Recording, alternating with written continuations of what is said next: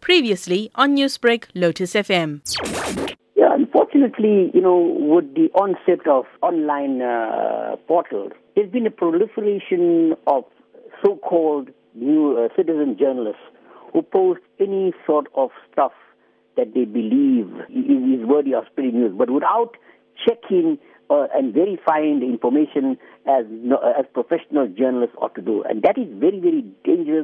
It leads to panic situation, and I found quite often this was done during the uh, during the onset of the coronavirus last year, and in fact it's still going on today as well because of uh, people uh, negligently and recklessly publishing stuff that is unverified and uncorroborated. Meanwhile, you compiled a list of what you are calling community standards that these citizen reporters need to follow. Tell us more about this list and why did you feel the need to do something like this? I stated that basically that whilst it was not an indictment on, on, on professional journalists, it's an indictment on people who engage in such reckless behavior even in the name of uh, freedom of expression. The Constitution is not an absolute guarantee.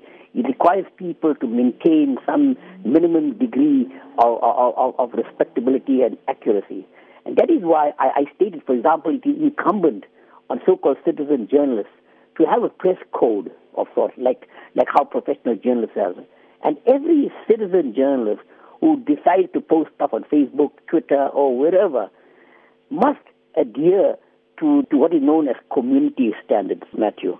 And that is not being done. And people who are doing this on Facebook, on Twitter, on WhatsApp are not doing it. They don't contextualize it. They don't produce facts that are verified. On one hand, we are at a volatile time in our country when it is vital that the information we get is accurate. On the other hand, we did mention it before, fake news spreads like wildfire on social media. So, in closing, what do you feel needs to be done here to address the situation? Is there anything that can be done? Absolutely. I think the, the source of information, for example, let's take the, the coronavirus. The source of information is government and its experts.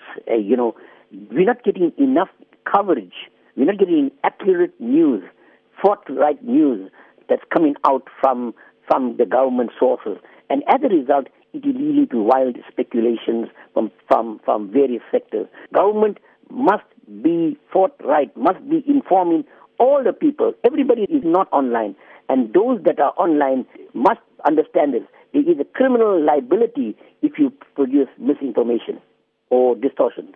Newsbreak, Lotus FM, powered by SABC News.